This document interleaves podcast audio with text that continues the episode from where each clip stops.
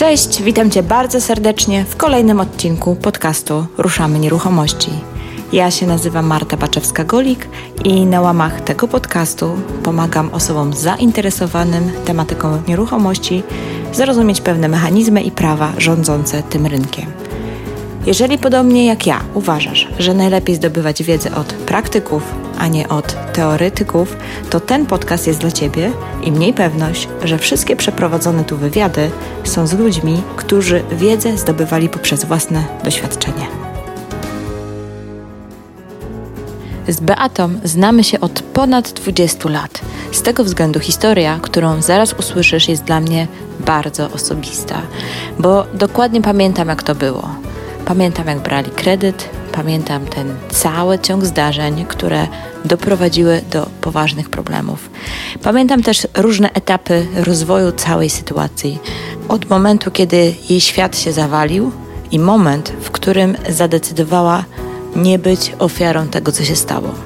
To już kolejny odcinek z serii niesamowitych życiem pisanych scenariuszy.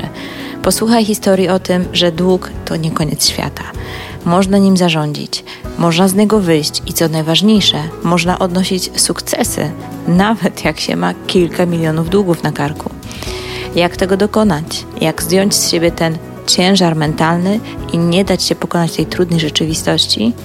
Posłuchaj mojej szczerej rozmowy z Beatą Kapcewicz, założycielki jednej z pierwszych firm doradztwa zawodowego, architekci kariery, założycielki spółki Librand i Momentum Way, specjalistki od personal brandingu, która przemawiała na wielkich scenach do tysięcy osób. Dzisiaj opowie historię, którą bardzo mało osób zna. Dzisiejszy odcinek dedykuję szczególności wszystkim osobom, które wpadły w tarapaty finansowe z różnych przyczyn i mierzą się dziś z ogromnym ciężarem, jaki na nich spadł. Jak mówi Beata, dług też jest dla ludzi. Niezbyt przyjemne doświadczenie, no ale jednak doświadczenie.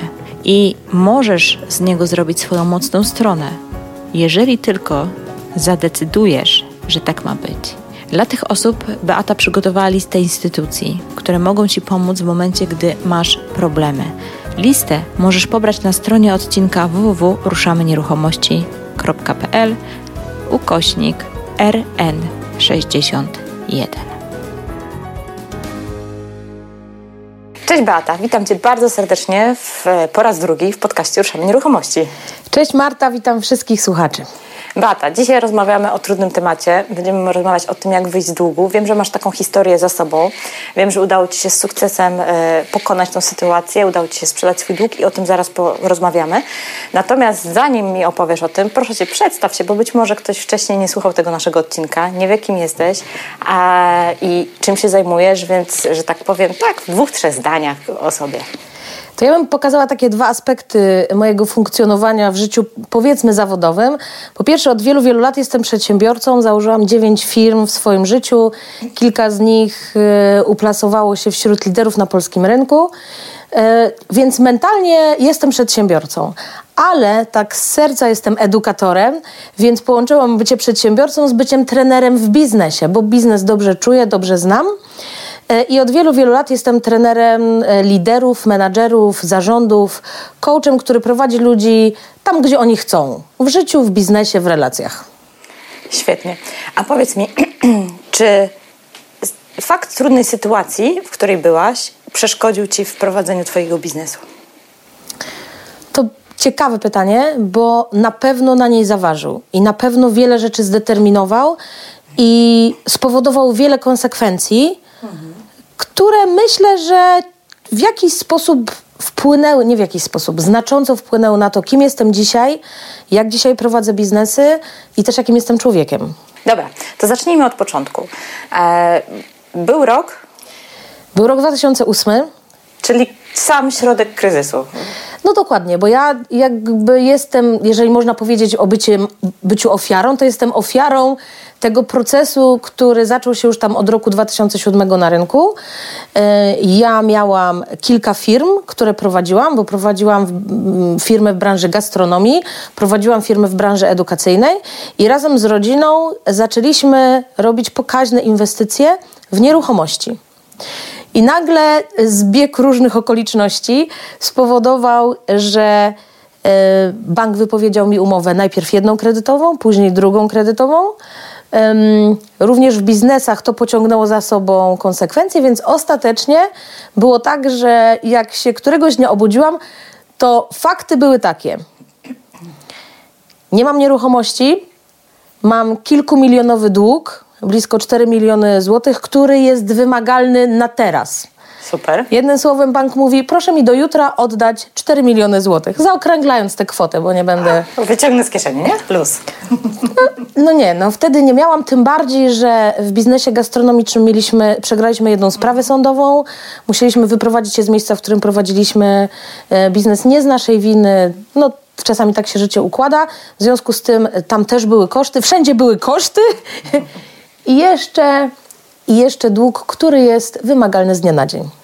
Okej, okay. powiedz mi, jaka była Twoja pierwsza reakcja? Co się w ogóle zadziało? Bo domyślam się, że to nie jest codzienna sytuacja i raczej na co dzień nie dostaje się wiadomości, że, że po prostu musisz jutro spłacić ileś tam milionów złotych, więc y, domyślam się, że pierwsza reakcja pewnie była dosyć trudna. Wiesz co, Marta, ja myślę, że dzisiaj jak patrzę na to, to można porównać to z taką sytuacją, jak ja bym się dzisiaj dowiedziała, że Ziemia nie jest okrągła. Mhm. To jest coś, co jest trudno uwierzyć, ponieważ y, ta, ta, sytuacja była niezwiązana z tym, że my nagle przestaliśmy płacić y, raty, tylko sytuacja na rynku, kryzys zmienił sposób, w jaki banki patrzą na swoich partnerów biznesowych. Więc pierwszy kredyt, który nam wypowiedzieli, wypowiedzieli, bo mogą nie z powodów naszych niedotrzymań warunków umowy, tylko dlatego, że jako przedsiębiorcy w sytuacji kryzysu na rynku i to globalnego kryzysu, my wpadliśmy do innej kategorii klientów.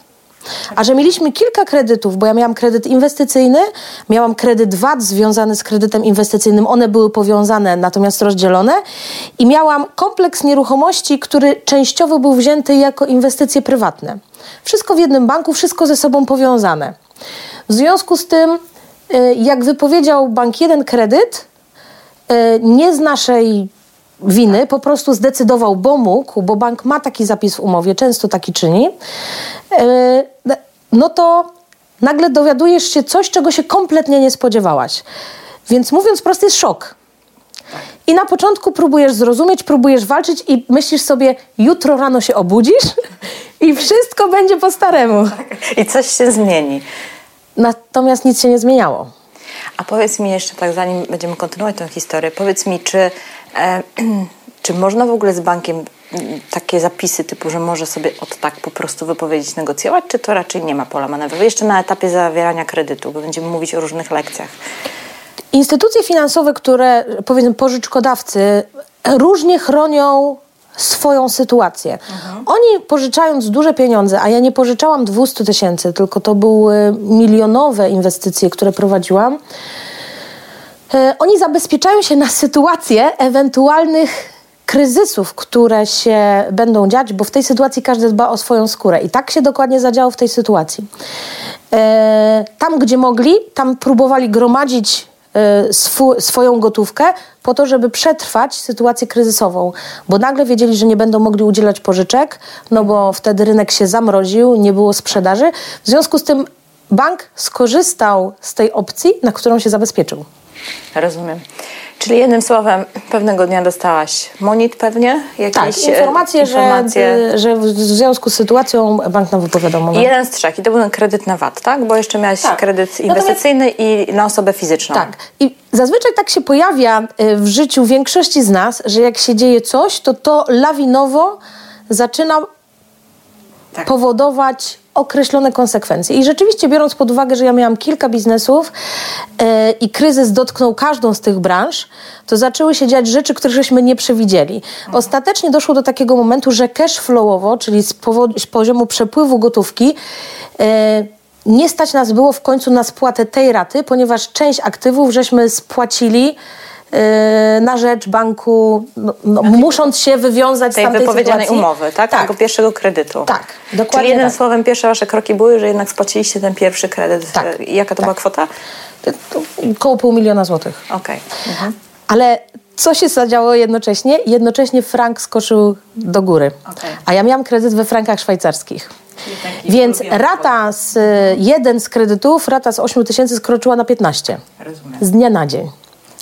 Więc ktoś by powiedział, no Kapcewicz w tym momencie nie była szczęściarą, za którą się uważa na co dzień i rzeczywiście to, był, to były sytuacje pech gonił pecha.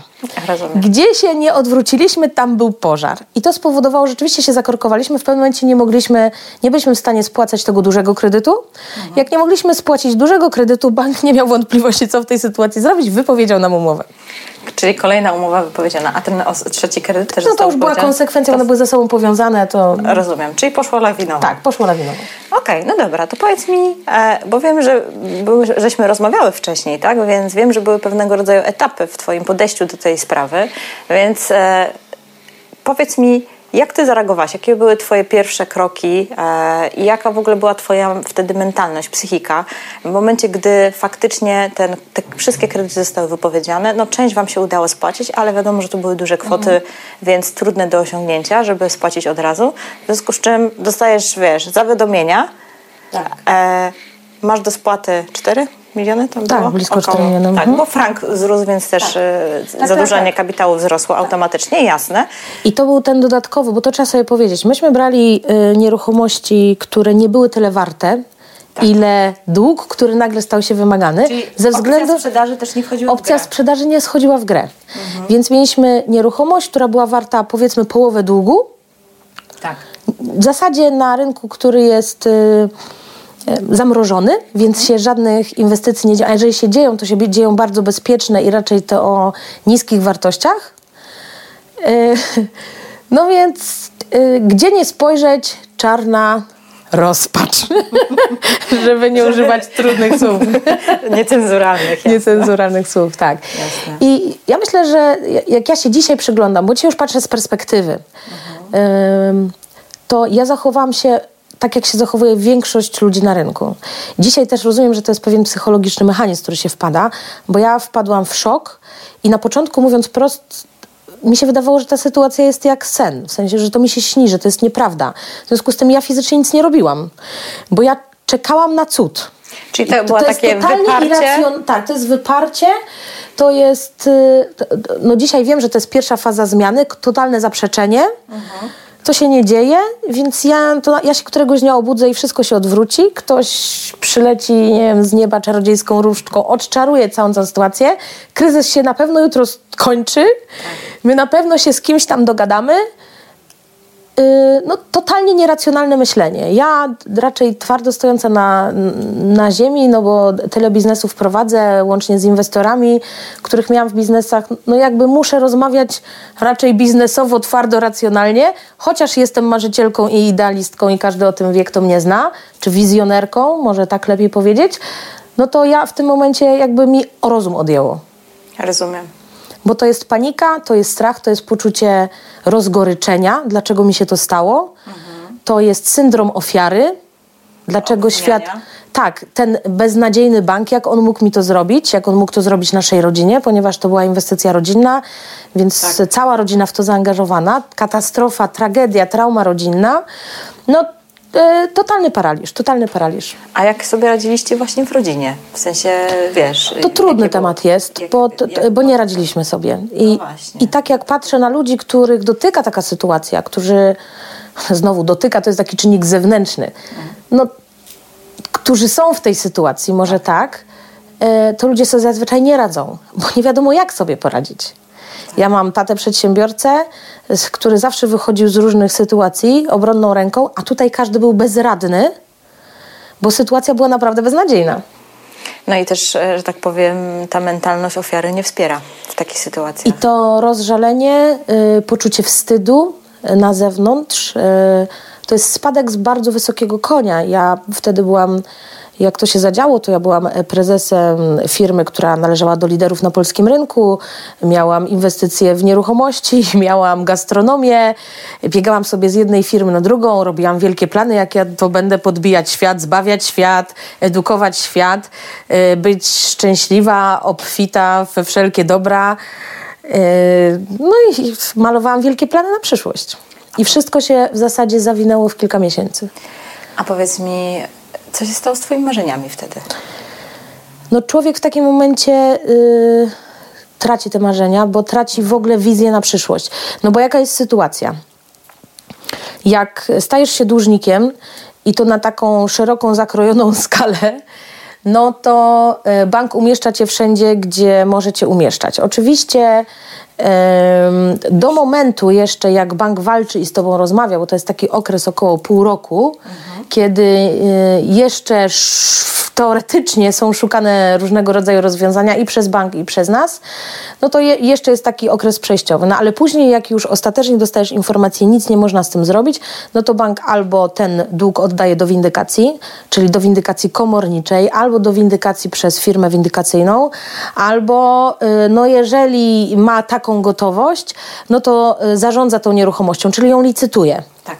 Więc bank ma takie zazwyczaj trzy standardowe procedury. No i jeżeli to się dzieje, no to wchodzą ci na konto, nie możesz korzystać ze swoich finansów, wszystko co zarobisz musisz oddać do banku, no bo jesteś dłużnikiem, więc zgodnie z prawem no musisz się wywiązać z tego zobowiązania. Więc tak naprawdę wchodzisz, jeżeli w ogóle chcesz cokolwiek robić i przeżyć, musisz wejść w szarą strefę. I naturalnie to się dzieje. No jesteś totalnie ubezwłasnowolniona, więc masz takie poczucie, że jeżeli nie czegoś nie zrobisz, to przy tak długim, tak wysokim długu rosną odsetki w tempie geometrycznym, bo trzeba też wiedzieć, że jeżeli ty zdeponujesz pieniądze w banku, to bank nalicza ci kapitalizację odsetek co miesiąc. Ale jak ty jesteś winna bankowi, to bank ci nalicza odsetki codziennie. Super. Czyli na koniec dnia dochodzi ci kolejna kwota, od której z następnego dnia Rośnie jest kolejny, w związku z tym to się robi lawinowo. Zapętlenie już Tak, i jak sobie myślisz, że przez rok, dwa, trzy nie będziesz tego spłacać, to ten dług urasta jeszcze do większych rozmiarów. I myślisz mhm. sobie, jeżeli ty czegoś nie zrobisz, to ten dług będziesz spłacać nie tylko ty, ale też twoje dzieci i dzieci twoich dzieci, jeżeli będą mądre i coś z tym zrobią.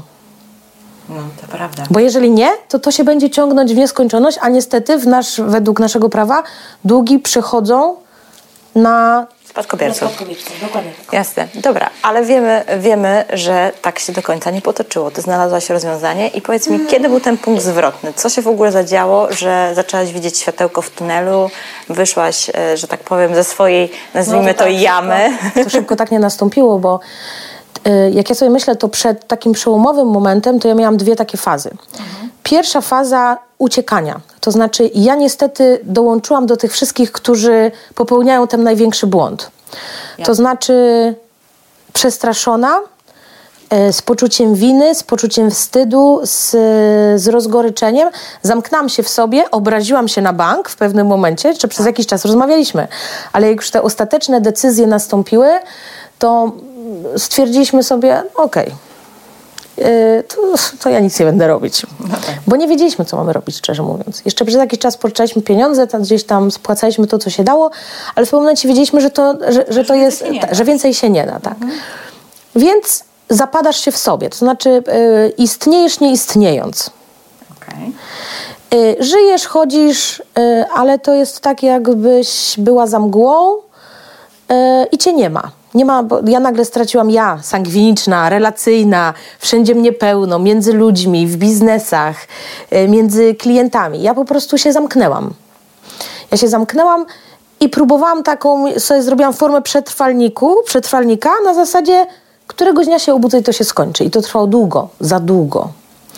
Ponieważ to spowodowało, że ten dług e, wylądował właśnie u komornika, u komorników, ponieważ było kilka zobowiązań, w związku z tym e, bank mądrze rozdzielił e, wszystkie sprawy po różnych komornikach, bo być może któryś będzie bardziej skuteczny.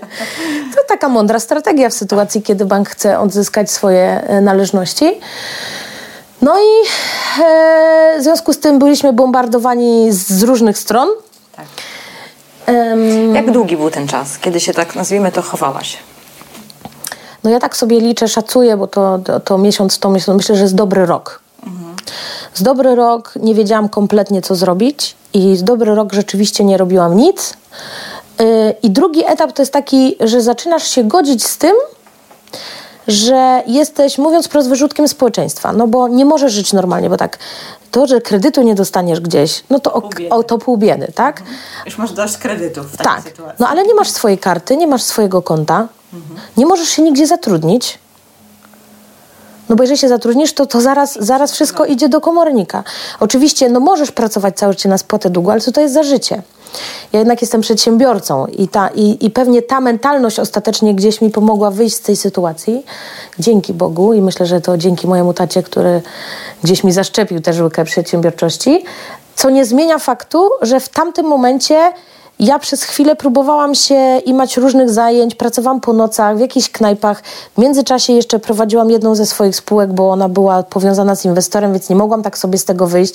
No naprawdę y, ilość osób, którym musiałam się tłumaczyć, że jest taka sytuacja, chociażby mojemu inwestorowi, który musiał wiedzieć, ponieważ on musiał też zabezpieczyć swoje interesy, no to jest, to jest kompletny dramat. Znaczy wchodzisz, jak, jak ja byłam taką królową życia, tak na siebie tak. patrzyłam. Osoba, która tyle osiągnęła.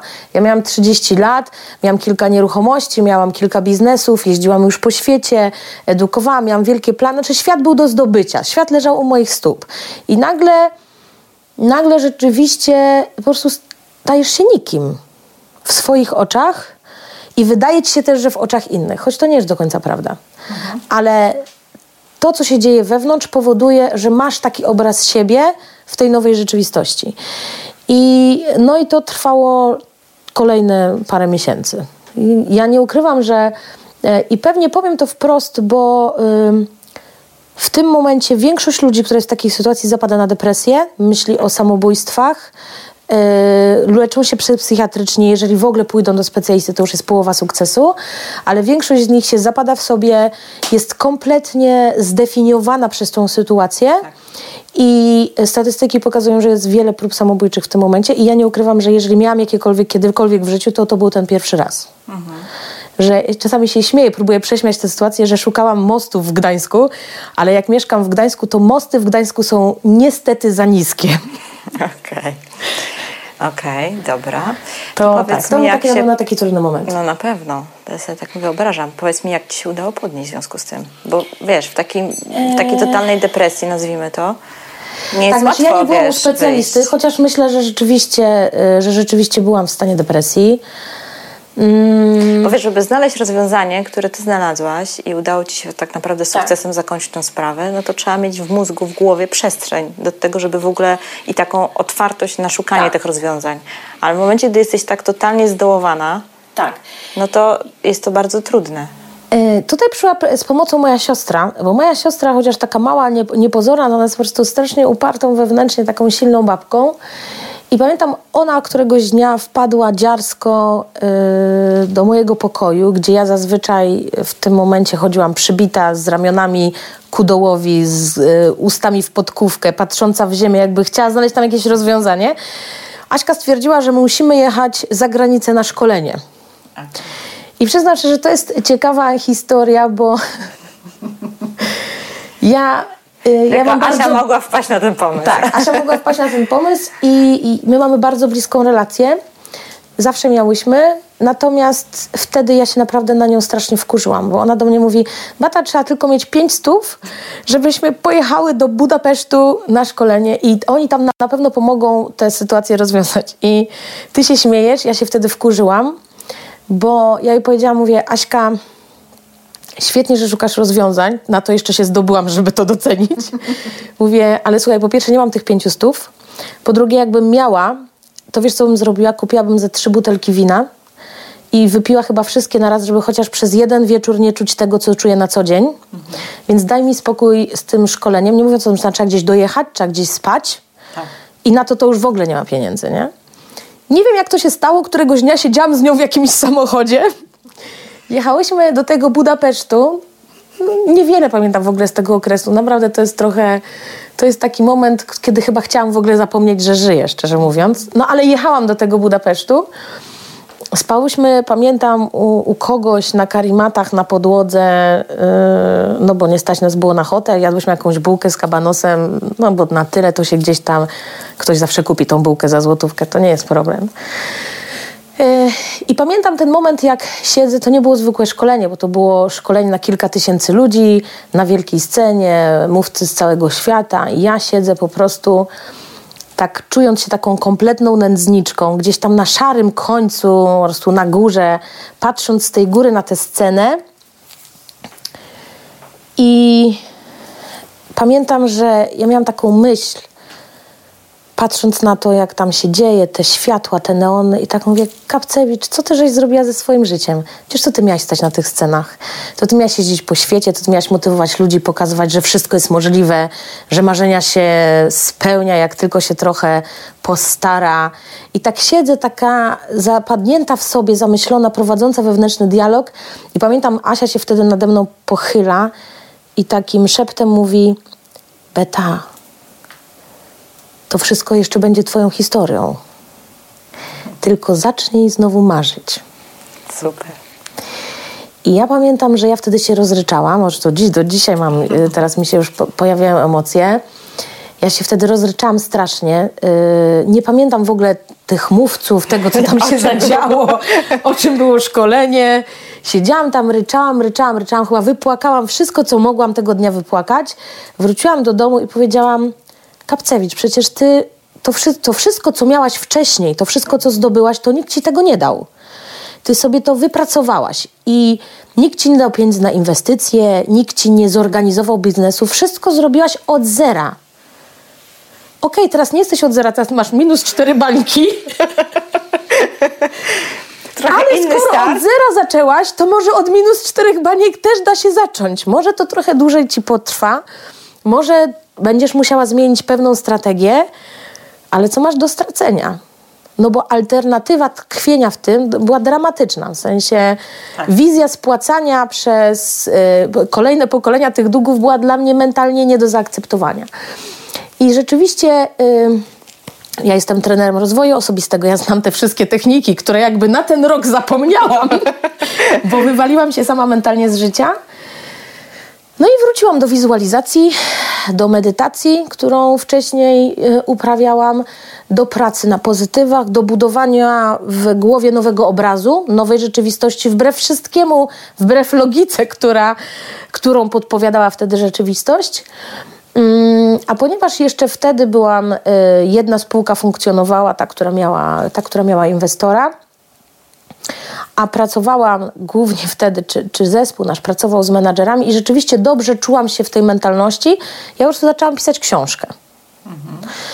Bo pomyślałam sobie, muszę zrobić coś, co wyrzuci mnie z tej mentalności biedy, niedostatku, z poczucia winy, e, z syndromu ofiary.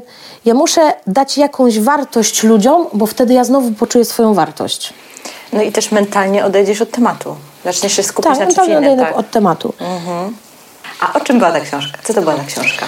No ja wtedy prowadziłam architektów kariery. Mhm. Bardzo dobrze rozumiałam menadżerów, bardzo dobrze rozumiałam, jak prowadzą swoje kariery. I nie było takiej firmy w Polsce, bo należeliśmy, byliśmy liderem, niekwestionowanym, bo za nami długo, długo nikogo nie było, jeżeli chodzi o skalę działania. Więc ja pomyślałam, podzielę się z menadżerami wiedzą, którą mam i wtedy y, powstała książka Nowe zasady skutecznej kariery.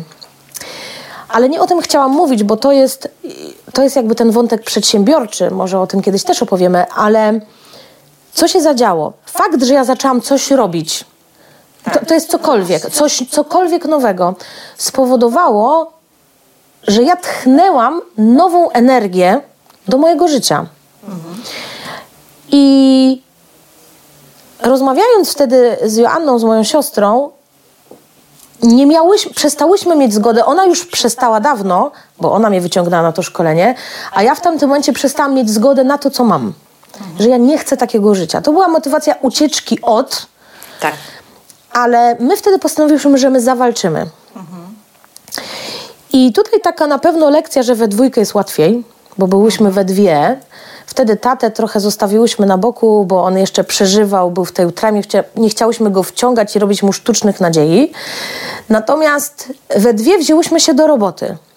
Jasne. I podzieliłyśmy się w ten sposób, że ja idę do wszystkich instytucji, ponieważ ja jestem e, społecznik, relacyjna. Ja potrafię budować relacje, z każdym się potrafię dogadać pod warunkiem, że tylko chcę. Są dzisiaj osoby w życiu, z którymi nie chcę się już dogadywać z różnych powodów, natomiast jak tylko chcę, to potrafię.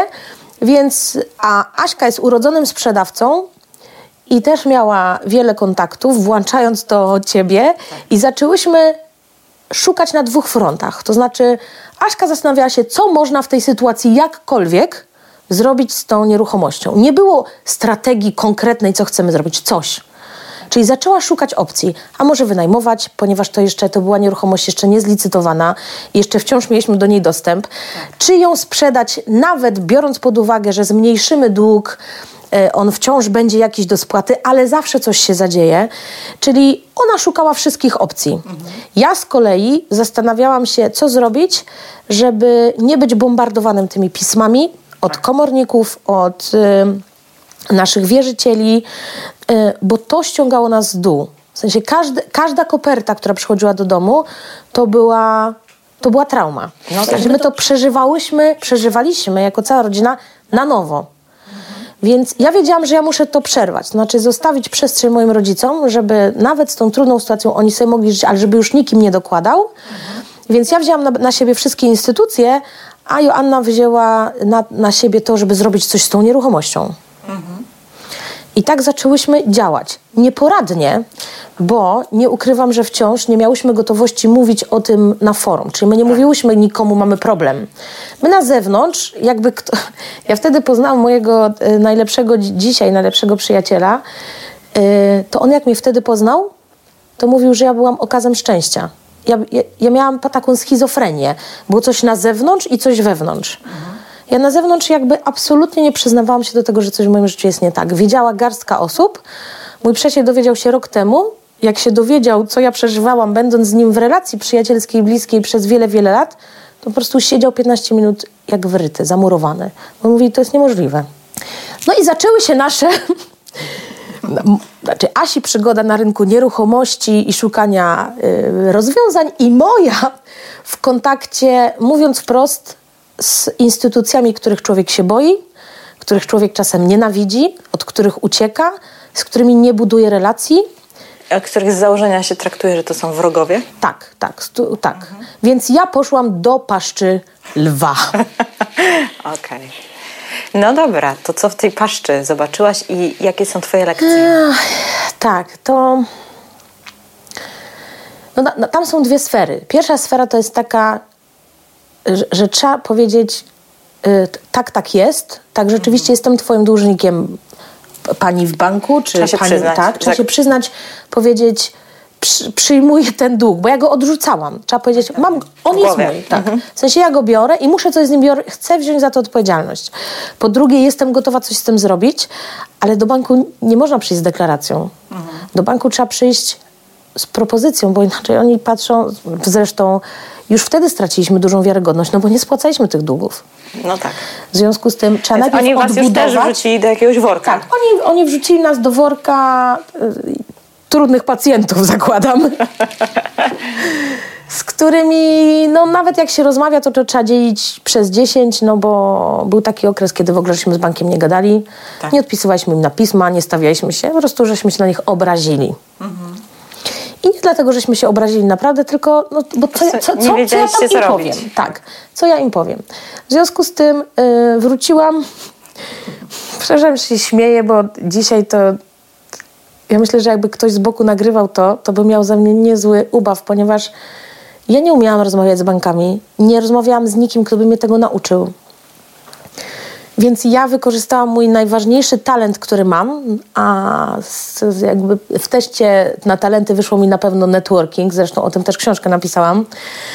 Więc ja jestem naturalnym networkerem, więc ja poszłam się zaprzyjaźnić z panem dyrektorem do spraw windykacji w jednym z największych banków w Polsce. I co, kupiłaś czekoladki? Poszłaś, czy jak to zrobiłaś? Jak się zaprzyjaźnia z windykatorem, y, z szefem windykacji banku? Opowiedz tak. o tym. No właśnie nie wiem, czy będziemy tutaj o tym opowiadać, ale obiecuję, że e, podzielę się w tym może w jakimś innym materiale.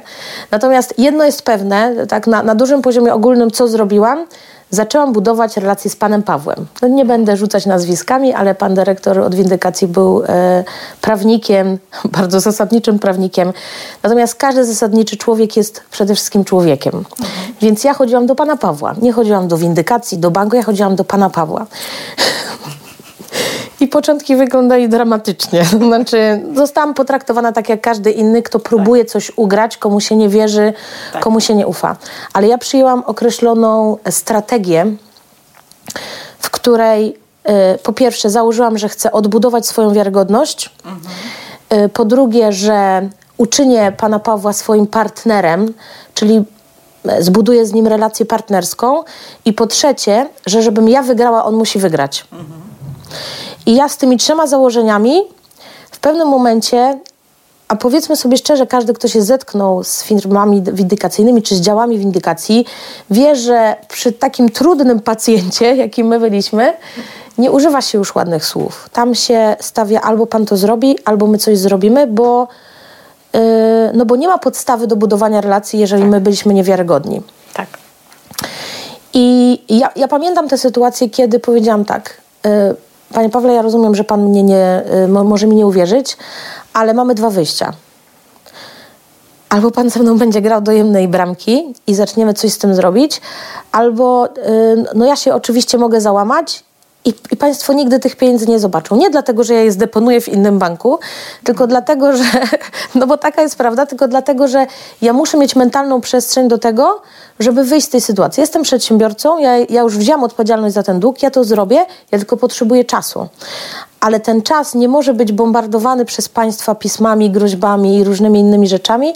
Ja się muszę uwolnić swoich rodziców od, od, od was, mówiąc wprost i obiecuję, zrobimy coś innego. Nie pan będzie do mnie dzwonił, tylko ja będę do pana dzwonić. Nie pan będzie do mnie pisał pisma, tylko ja będę do pana pisać pisma.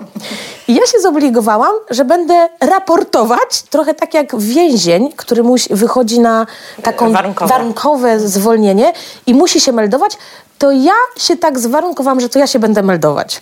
I umówiłam się na pierwszy piątek miesiąca i umówiłam się na różne inne tam terminy. I Tak jak do dziadka czy do wujka się dzwoni, cześć dziadku, mogę wpaść? To ja dzwoniłam, dzień dobry panie Pawle, czy pan za mną tęsknił? Nie wiem, ale kiedyś chyba w kościołach był pierwszy piątek miesiąca, to był dzień spowiedzi, więc tak więc... dobry termin. To chyba nieświadomie tak sobie wybrałam. Ale tak mi się wydaje, że tak Tak, tak, tak może być. No więc chodziłam do spowiedzi w pierwszy piątek miesiąca i mówiłam, dzień dobry, nie mam dzisiaj dla pana dobrych wieści, ale obiecuję, że któryś nastąpi, że kiedyś nastąpi ten pierwszy piątek miesiąca, kiedy będę miała dobrą wiadomość. Ja to panu obiecuję. I ja co miesiąc przez, to nie był jeden, dwa, trzy, pięć miesięcy, bo jak licząc ten okres, w sumie to trwał w sumie 7 lat, 6, 6 lat. I ty przez te wszystkie lata w piątki ty dzwoniłaś do pana Pawła? Nie, ale z dobre 3, 3 lata na pewno, 4. Wow. Bo... Yy... No to nie miał wyjścia, musiał cię polubić.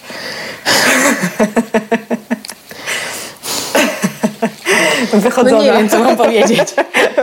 znaczy, no, jestem przekonana, że jak są szkolenia w banku y, dla windykatorów, to myślę, że nasz case jest omawiany. Znaczy nie ma takiej opcji. Na pewno jesteśmy materiałem szkoleniowym. No, teraz padłam na pomysł, przedsiębiorcą. Może jakiś złoży im propozycję. Jestem szkoleniowcem. Dobre. Dobre. To jest bardzo To przepraszam, dobre. śmiechem, żartem, ale y, tak, to, to nie były łatwe lata, bo rzeczywiście my y, mieliśmy kilka, kilka podejść, kilka opcji, ale żadne z nich nie było na tyle satysfakcjonujące, żeby... Y, żeby dawało takie rozwiązanie, w którym bank będzie zaspokojony, cokolwiek to znaczy, bo, tak. Y, bo o tym sobie możemy kiedyś jeszcze porozmawiać. Y, sprawy już były u komorników, więc, więc ja miałam jakby wachlarz osób, z którymi musiałam rozmawiać. A, co jeszcze ciekawe, trzeba pamiętać, że kredyt jest ubezpieczony. Bank się zabezpieczył z ubezpieczenia, więc jeszcze doszedł wierzyciel pod tytułem ubezpieczalnia. Bo regres zrobili? Tak, i zawsze jest tak, że w pewnym momencie oni się zabezpieczają, z, czyli odzyskują dług częściowy. Mhm. E, natomiast nie wiem, czy wiesz, ubezpieczenie nie polega na tym, że ty płacisz ubezpieczenie, oni to pokrywają i jest finito, tylko ty płacisz ubezpieczenie, oni płacą bankowi i mówią, musisz mi oddać pieniądze. Aha, ciekawe. Tak, Więc jeszcze powstała kwestia ubezpieczalni, mhm. która zwróciła część pieniędzy i nagle powiedziała, musisz mi te pieniądze oddać, pomimo ubezpieczenia. I no tak działa prawo bankowe w Polsce. I większość ludzi nie ma o tym świadomości. No nie. Tak. To jest tak zwany regres po prostu. Tak, w związku z tym jeszcze doszła, doszło nam ubezpieczenie, o czym jeszcze przed chwilą zapomniałam, ale teraz mi się przypomniała. Więc ja naprawdę miałam kilka przyjaźni do zawiązania. Z ubezpieczalnią się też zaprzyjaźniasz? Tutaj już jednak wystosowałam prawnika naszego. Mieliśmy prawnika, który prowadził tę sprawę i on prowadził negocjacje z ubezpieczalnią, ale tak, ja byłam uczestnikiem tych dyskusji. Jasne. No dobra, to zmierzajmy do finału. Jak to się w końcu potoczyło, jak się skończyło i jakie znalazłaś rozwiązania? Tak. W końcu, chociaż przyznam szczerze, dzisiaj nie pamiętam na jakiej zasadzie my wpadliśmy na to rozwiązanie, ponieważ Joanna szukając tych opcji na rynku w związku z nieruchomością, nagle okazało się, że w tym kompleksie, w którym my mieliśmy nieruchomości, a to jest piękny kompleks, bo to jest serce Gdańska nad samą Motławą naprzeciwko Żurawia, więc atrakcyjna lokalizacja, no, wtedy mniej atrakcyjna ze względu na sytuację finansową na rynku, ale, ale sama miejscówka bardzo atrakcyjna. Okazało się, że tam jest człowiek, który ma kilka nieruchomości i byłby zainteresowany kupieniem tej nieruchomości. No ale nam to sprawy nie załatwiało. No tak.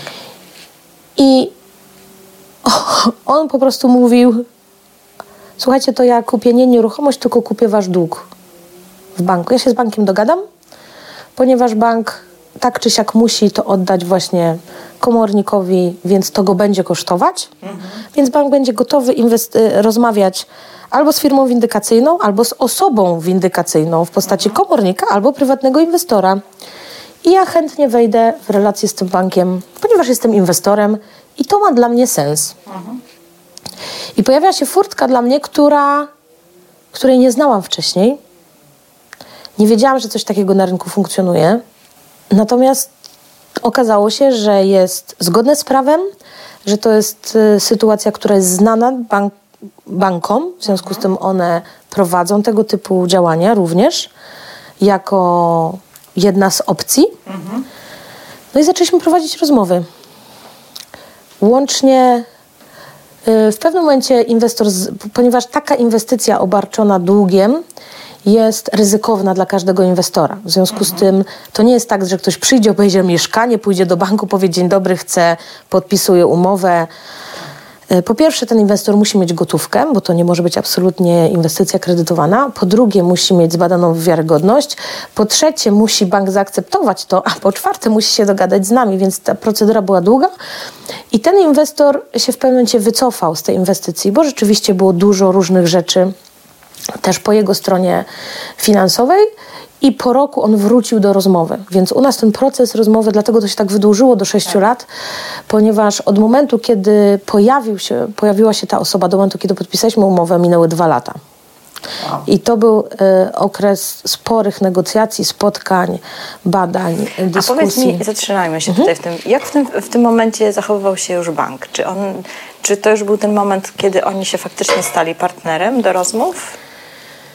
Czy, czy oni jeszcze mieli taką pozycję? Bank stał się partnerem, to znaczy tak, bank był ze mną w relacji, ponieważ ja byłam w relacji z bankiem. Mhm. I oni potraktowali mnie poważnie, bo ja któregoś dnia w piątek miesiąca zadzwoniłam, chyba to nie był piątek właśnie, była w międzyczasie i powiedziałam, panie Pawle, to jest ten dzień, który obiecałam, że nastąpi. Mhm. Mam rozwiązanie. A on mówi, słucham panią. I to nie jest tak, że bank jako instytucja zasadnicza dosyć, on od razu podejdzie, o świetnie, świetnie, super, ekstra, niech pani daje tego inwestora, podpisuje umowę. To ciekawe rozwiązanie. Proszę mhm. nam przedstawić na piśmie propozycję. Mhm. Jest komitet, który musi to rozważyć, zbadać, zapoznać się, no więc rozpoczęła się procedura. Y, ale jestem przekonana, że sam fakt, że ja zbudowałam te relacje, to był ten moment, kiedy bank był w stanie otworzyć się na rozwiązania. No bo to jest zupełnie naturalne, to jest mechanizm psychologiczny. Jeżeli budujesz swoją wiarygodność, to bank jest w stanie bardziej zaufać, dać ci kredyt zaufania. Jeżeli ja bym przyszła po tych pięciu latach, znaczy to pewnie już byśmy byli dawno zlicytowani, i, bo to też jest kwestia, myśmy unikali licytacji w ten sposób. Przez relacje z bankiem bank nie naciskał na licytację, bo to, to była nieruchomość do licytowania. Czyli, żebym dobrze zrozumiała, przez cały ten okres ta nieruchomość była właśnie tak naprawdę w waszym posiadaniu. Tak, mogliśmy ją dysponować. Tak, Czyli mogliśmy. wynajmowaliście ją, czy coś tam robiliście? Mogliśmy ją, e, tak, mogliśmy ją, oczywiście to było obwarowane, bo i tak te pieniądze musiały być e, przekazywane do banku, Tak. co nie zmienia faktu, że mogliśmy ją dysponować, ale to nie załatwiało sprawy. Tak. Bo nawet jakbyśmy ją wynajęli za kilka tysięcy, to, to dalej nie pokrywało ewentualne raty, gdyby wznowić jakikolwiek kredyt. Pokrywała chociaż odsetki? Oj, nie pamiętam, może i pokrywało odsetki. Ale to nie było dla mnie wyjście, No bo to dalej nie zmieniało status quo. Jasne. E, Więc ja szukałam, ja szukałam cały czas innych rozwiązań. e, No i, i przedłużałam ten moment ostateczny, kiedy ostatecznie stwierdzimy, że bank sprzeda nieruchomość za tam połowę ceny i ja dalej jestem z dwoma milionami do spłaty. Więc szukałam takich, no tak, trochę czekałam na taki cud, ale nie czek, znaczy chyba różnica było to, że przez pierwszy rok czekałam, Tak. a przez kolejne lata żeśmy na niego pracowali. I mówię my, bo rzeczywiście y, na początku, od samego początku byliśmy w tą z, zaangażowane z Asią i y, tata też się w pewnym momencie wyłączył, jak też, też zobaczył, że mamy takie opcje i że trzeba coś z tym zrobić, więc no po prostu zespołowo żeśmy zadziałali. No i któregoś dnia nastąpił ten moment, kiedy się zjawiliśmy u notariusza. W konsekwencji, no i to jest, to jest taki radosny dzień w naszym życiu, bo to jest sytuacja, w której e, były zaangażowane, bym powiedziała, pięć stron, bo był bank, e, był inwestor, byliśmy my, była ubezpieczalnia i byli komornicy. Pięć stron i to jest sytuacja, w której każdy jest wygrany. I, I to jest prawdziwy sukces Super. bo no właśnie dlatego, że nie, nie poszliśmy na wojnę, bo na wojnie zawsze są, ktoś wygrywa, ktoś przegrywa. Ta sytuacja doprowadziła do momentu, gdzie każdy musiał z czegoś zrezygnować, bo, bo to był jednak moment dogadywania się. Tak. Każdy musiał się ułożyć, ale na, na, na końcu każdy sobie podał rękę i powiedział dzięki. My zlikwidowaliśmy kompletnie z dług do zera, wyryzowaliśmy go do zera, mogliśmy zacząć na nowo żyć, Tak. co prawda bez nieruchomości, ale też bez długu. I to było piękne, bo po prostu zaczynasz od zera, a od zera to, to po prostu się zaczyna. luz. Tak, to jest, to jest luz. To jest luz. To jest luz. E, Dogadaliśmy się z komornikiem, dogadaliśmy się z, z ubezpieczycielem, bank dogadał się z inwestorem, inwe- z nami, bo tutaj było trójstronne porozumienie. Inwestor ma nieruchomość, więc e, kolokwialnie byśmy powiedzieli, jest zarobiony, e, bo się dogadali na kwoty, które, e, które były atrakcyjne. Bank odzyskał zadłużenie. No wcześniej też dostał część pieniędzy, my przecieżśmy spłacali. To nie jest tak, że, że musiał z czegoś zrezygnować i naprawdę nie ucierpiał, tak jak sobie o tym myślę. Tam, tam nie ma osoby pokrzywdzonej. Ja nie mówię o kosztach, które ponieśliśmy, bo żeby była jasność, jeżeli chodzi o koszty moralne, psychiczne, mentalne, to są rzeczy nie, nie do odwrócenia. To jakby... Jasne. Ale mówię o sytuacji takiej biznesowej. Znaczy biznesową też mamy ogromną stratę, tak? Natomiast w tej sytuacji to była najlepsza opcja, która była możliwa. Beata, e, jakbyśmy miały tak podsumować tę naszą rozmowę i wyciągnąć jakieś takie złote myśli z tego wszystkiego, a tak naprawdę to chciałam Cię o takie, wiesz, lekcje, które z tego doświadczenia płyną dla Ciebie najważniejsze, które też mogą być taką fajną wskazówką, poradą dla osób, które być może dzisiaj mierzą się z takim problemem, z jakim Ty się zmierzyłaś. No, no, tych lekcji jest na pewno kilka. Jasne. Pierwsza rzecz jest taka, że bez względu na to, w jakiej czarnej dziurze nie jesteś, to jeżeli masz wiarę, determinację i wykonasz ogromną pracę, to, to z każdej sytuacji praktycznie da się, z większości sytuacji da się wyjść. Druga rzecz jest taka, że jak jesteś w jakiejś sytuacji, to jesteś w niej dlatego, że czegoś nie wiedziałeś, czegoś nie umiałeś albo czegoś nie zrobiłeś. Albo coś zrobiłeś, co spowodowało jakiś rezultat. Ale to też jest moja taka lekcja, bo bankrutów na świecie jest cała masa. No bo ja zbankrutowałam. Donald Trump też zbankrutował. Tak. Y, I dzisiaj dalej jest jednym z największych bogaczy na świecie. W związku z tym to nie musi, jakby czy dług, czy bankructwo, czy sytuacja w, w problemów finansowych, to nie musi być koniec świata. Paradoksalnie ja miałam długi i napisałam książkę. Y, Miałam długi y, i otworzyłam nową spółkę. Mhm. Miałam długi i zaczęłam żyć, być szczęśliwa, marzyć i budować nową historię pomimo tego, co miałam. Mhm. I to była najlepsza z możliwych strategii, jaką mogłam przyjąć. Bo czekając na to, aż ta historia się skończy, pewnie by się nigdy nie skończyła, bo nie miałabym tej siły, tak. które dawałyby mi nowe rzeczy. Wtedy mi dawały. Właśnie nowe marzenia, nowa spółka, no, nowa książka, nowe projekty. Paradoksalnie nowe rzeczy dały mi siłę do tego, żeby zamknąć stary temat. Yy, więc trzeba poszukać ludzi, którzy wiedzą, jak to zrobić. Moim błędem ogromnym i z tego na, naprawdę polecam Ci, żebyś się nauczył na moich błędach. Nie można tak długo czekać. Mhm. Nie można chować y, gdzieś tam głowy w piasek, tak jak ja to zrobiłam. To był ogromny błąd. Nie można czekać, aż to już wyląduje u komornika, u komorników i komorników, którzy sobie nie radzą z komornikami.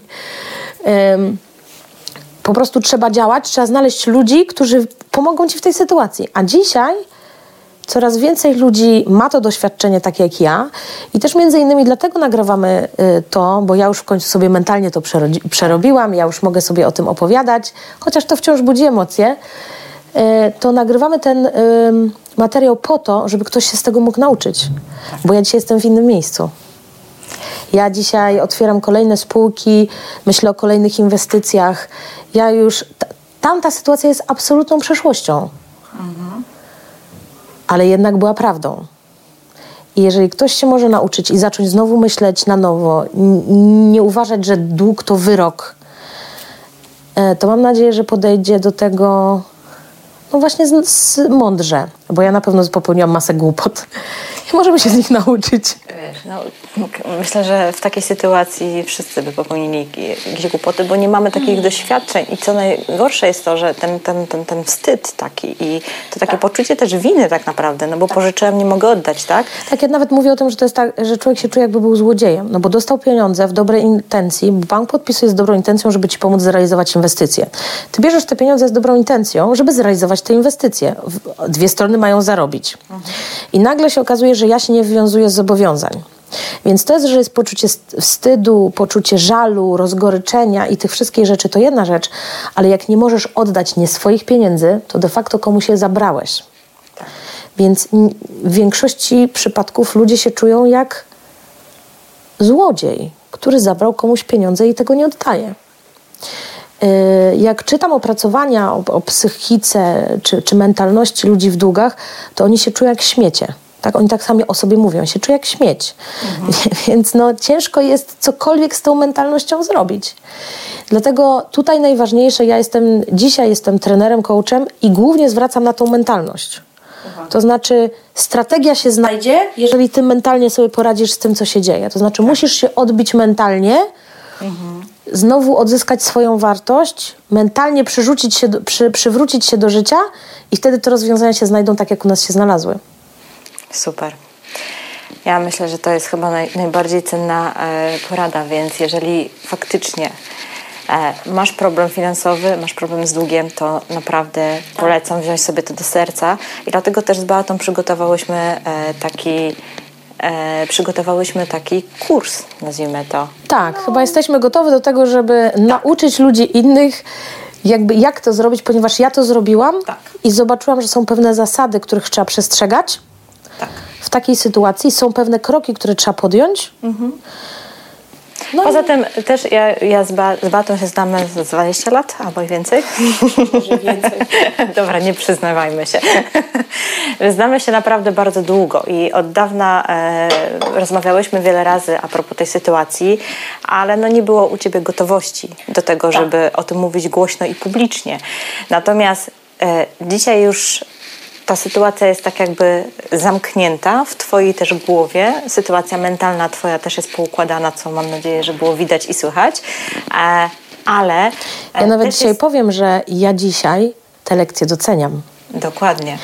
Bo ja też bym chciała powiedzieć, że nie życzę nikogo komu tej sytuacji i gdybym miała wybierać, raczej bym nie chciała drugi raz przez to przechodzić. Jasne. Natomiast jak już to przeszłam, to ja wyciągnęłam masę lekcji i dobrodziejstw i dzisiaj moja mentalność, moja inteligencja finansowa, sposób w jaki ja zarządzam pieniędzmi, jak ja buduję swoją stabilność finansową, jak ja innych uczę, na ile ja jestem lepszym trenerem, ponieważ mnie nie przerażają długi innych. To jakby ja widzę dziesiątki już korzyści, które mam z tej sytuacji, tylko dlatego, że to przerobiłam. No i zakończyłaś to sukcesem. To też tak. jest istotne, tak, że, że to się udało zamknąć, tak? Dlatego ja wiele razy w rozmowie mówiłam sobie, Bata, trzeba coś zrobić z tym doświadczeniem. Nie możesz go zamknąć w szafie. Tak, i ja tutaj dziękuję Ci, bo nikt się nie odważył mnie poprosić o to, chociaż część osób już na wystąpieniach opowiadam o samym fakcie bankructwa, ale opowiadam to tylko tak, no, że był taki fakt, y, że sobie poradziłam, że dzisiaj jestem w innym miejscu. To buduje też jakąś moją biznesową wiarygodność dzisiaj. okay Natomiast y, nikt się nie odważył zapytać, opowiedz Bata, jak to zrobić, a ja nie miałam odwagi, żeby do tego podejść. Więc, Dokładnie. Więc tak wierciłaś mi dziurę w brzuchu, że, że dzisiaj w końcu na, jest tak, ten pierwszy piątek miesiąca. Beata przyjechała i powiedziała, dobra, opowiem. Dobra, opowiem i zróbmy z tego użytek. Skoro, tak, zróbmy z tego tak, użytek. Skoro już to się wydarzyło, to niech inni z tego skorzystają. Dlatego też, e, e, jeżeli macie problem, ale nawet osoby, które nie mają problemu, to nagrałyśmy taki cykl filmów, takich lekcji najważniejszych e, z Beatą, dotyczące tego, jak wychodzić z długu, jak sobie poradzić z całą tą sytuacją. I niezależnie w sumie, oczywiście jest to skierowane do osób, żeby im pomóc właśnie opanować tą sferę mentalność, ale też konkretne zadania i kroki, jakie poczyniła Beata, żeby właśnie opanować tą, no, no, no, to, co się w głowie wtedy dzieje, tak, w człowieku, tą taką beznadzieję, którą odczuwamy, tak, żeby to pokonać. I są konkretne rzeczy, które wykonałaś. Co prawda zajęło ci to długo czasu, ale tak, to, to, jeżeli masz problem, dokładnie, krócej. można to zrobić e, krócej, można to zrobić zanim jeszcze wejdą komornicy, e, bo jest pewnego rodzaju procedura, która w banku się odbywa mhm. i tą procedurę e, możemy wykorzystać na swoją korzyść. Możemy po prostu, znając tą procedurę i wiedząc, jakie będą poszczególne kroki instytucji finansowych, możemy się w tej sytuacji dużo bardziej, szybciej odnaleźć, a pod warunkiem, że opanujemy swoją głowę, pod warunkiem, że będziemy mieli tę gotowość, żeby wziąć na klatę to, to odpowiedzialność za ten dług, tak? Tak, i podejdzie, pod warunkiem, że podejdziemy do tego jak do pewnego zadania, które jest do zrobienia. Tak. E, I trochę emocje, jakkolwiek one tam grają ważną rolę, bo to jest bardzo trudna emocjonalnie sytuacja, to podejdziemy do tego właśnie jak do, do może i trudnego, ale zadania, które tak. po prostu trzeba się uporać, tak jak wyzwanie. Dlatego też, e, Bata, wiele razy Ci powtarzałam, że e, jak rozmawiałyśmy sobie dziś w zaciszu mojego mieszkania lub w rozmowach różnych i tak dalej, znając Cię już tyle lat, no bo znamy się od wielu, wielu lat, e, że trzeba coś zrobić z tym doświadczeniem, że to doświadczenie nie może zostać zamknięte w szafie, że musimy z niego wy, wyciągnąć tą najbardziej wartościową wiedzę, bo to są konkretne kroki, konkretne zadania, konkretne rzeczy, które wykonałaś w momencie, gdy już pokonałaś swoją mentalność i ten, i ten, i ten, ten stan psychiczny, w którym czułaś się po prostu beznadziejnie, gdzie, gdzie po prostu wydawało ci się, że życie straciło sens tak naprawdę, że to jest koniec świata, ty gdzieś w pewnym momencie się odbiłaś i zaczęłaś robić, być może tak jak to mówisz, że nieudolnie, no bo skąd miałaś wiedzieć, tak? Ale jednak przeszłaś cały ten proces, zajęło ci to dużo czasu, bo uczyłaś się na własnych błędach, na własnych doświadczeniach. Natomiast dzisiaj przygotowałyśmy taki kurs, siedem lekcji, konkretnych kroków, które wykonałaś, e, żeby wyjść z tej sytuacji sukcesem. Tak. A, i... Przede wszystkim po to, żeby ludzie mogli sobie skrócić ten czas wyjścia, żeby wiedzieli, że to nie jest koniec świata, żeby y, poradzili sobie z tym mentalnie, żeby wiedzieli, jak budować relacje y, z, z, tymi, z którymi trzeba zbudować, bo ja miałam pięć grup y, wierzycieli, z którymi musiałam zbudować, znaczy zdecydowałam się zbudować relacje, po to, żeby odnaleźć się na nowo w tej rzeczywistości i żeby w pewnym momencie jak już to się zamknie, zacząć żyć na nowo, nowymi marzeniami, odbierając po, po drodze te lekcje, które się wyciągnie z tej drogi. Bo to może być trudna, ale bardzo wartościowa droga. Skoro już nie jesteśmy, to po prostu wyciągnijmy z niej jak najwięcej, po to, żeby się zakończyła sukcesem. Tak. Jest to materiał przede wszystkim skierowany dla osób, które no, mierzą się z taką trudną sytuacją i zwłaszcza jeżeli zaczyna się coś dziać u Ciebie i wiesz, że po prostu gdzieś tam spłaty tego kredytu mogą być trudne i tak dalej, jest bardzo dobrze wiedzieć od samego początku, jak w ogóle wygląda cała taka procedura. Krok po kroku, bo każda instytucja finansowa ma swojego rodzaju e, procedurę, która trwa odpowiednich tam sekwencjach czasowych. I jak ty znasz tą procedurę, to możesz ją wykorzystać na swoją korzyść. Tylko musisz wiedzieć, jakie kroki poczynić. Dlatego też mamy właśnie materiał przygotowany. Podzieliłyśmy to na sekwencje. Beata jest mistrzem w ogóle e, tworzenia modeli. mistrzem tworzenia modeli. I taki model e, wychodzenia z tarapatów takich finansowych e, żeśmy stworzyły. I w notatkach do podcastu osoby, które słuchają na podcaście, zamieszczę link do tego, gdzie możesz się zapisać i, i po prostu no, wziąć udział w takim kursie. A osoby, które oglądają wideo, to gdzieś tu, tu, nie wiem, gdzieś się link pojawi w każdym razie. Dlatego bardzo y, zachęcamy. Myślę, że nawet osoby, które y, nie mają takiej trudnej sytuacji, mogą dużo się z tego nauczyć. Tak, bo, bo to można potraktować jako kurs inteligencji finansowej. Tak. Czego unikać, a jeżeli będziesz inwestował w nieruchomości, bo, bo mój dług był związany tak. ewidentnie z nieruchomościami i myślę, że głównie tych osób, takie osoby to zainteresuje, to co wziąć pod uwagę, jak rozmawiać z bankami, o co zapytać, czego być świadomym, bo ja na przykład nie miałam świadomości tematów ubezpieczeń. No na przykład. Na przykład, więc jest ileś aspektów, które, które pewno się, tak. w trakcie całej tej historii, których, o których w ogóle się nie myśli w momencie, gdy bierzesz kredyt. Tak, kiedy podpisujesz umowę z bankiem. Dokładnie. Także bardzo serdecznie Was e, zapraszamy. E, może temat taki, e, ale w sumie jest pozytywny, Bata, jest pozytywny, bo my tam no, podajemy... się pośmiały, no. Prze tak, ale prześmiać jest, jest zakończony sukcesem i ten cały materiał dodatkowy, który stworzyłyśmy, też stworzyłyśmy po to, żeby to się zakończyło sukcesem, po to, żeby pomóc Ci pokonać wszelkie jakieś przeciwności finansowe. W związku z czym, Bata, wielkie dzięki, że się odważyłaś. Dzięki wielkie, że ty się odważyłaś.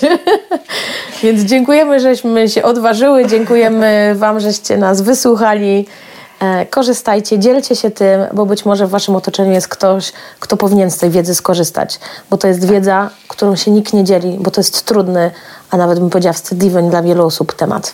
Zdecydowanie tak. I tak naprawdę, jak zaczniecie googlać, to mało jest w sieci, znaczy jest niby dużo informacji w sieci, ale takich naprawdę prawdziwych historii, e, kogoś, kto to przeszedł i otwarcie o tym mówi, jest niewiele, dlatego korzystajcie, polecajcie, e, udostępniajcie ten odcinek, e, bo myślę, że jest tu naprawdę dużo wartościowych treści. Wata, jeszcze raz wielkie dzięki.